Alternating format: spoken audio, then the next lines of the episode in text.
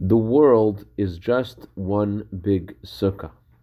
Good morning and good yantiv. There's something absolutely paradoxical about this holiday. On the one hand, God says, I want you to create a temporary, mark those words, temporary dwelling. It can't be a permanent home or it's not kosher. Create this home, but you have to live in this home as if it's your permanent home for the holiday of Sukkot. What is the meaning of living in a temporary home in a permanent way?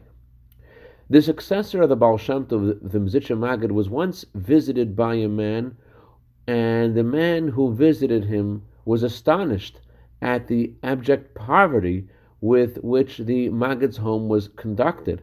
And he asked the Magid, How can you live like this? The Magid retorted, and how could you live like this? You're in my home too. And the man answered, You can't compare me to you. I'm just passing through. You live here. And the Maggid responded, I'm also passing through.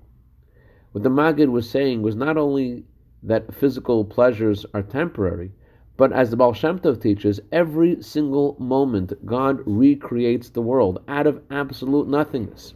So this whole world is a temporary dwelling, and yet God tells us in this temporary dwelling to bring His essence to the world by doing a mitzvah.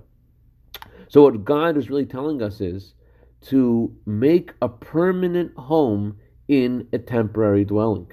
Do a mitzvah and make something real out of this temporary existence.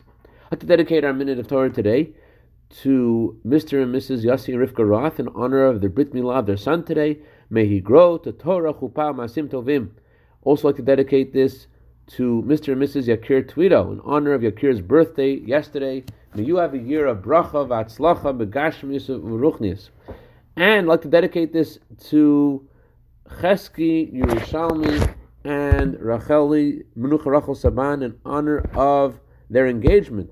May Bibashatevim Mutzlachas Binyan Adei Ad. Have a wonderful day.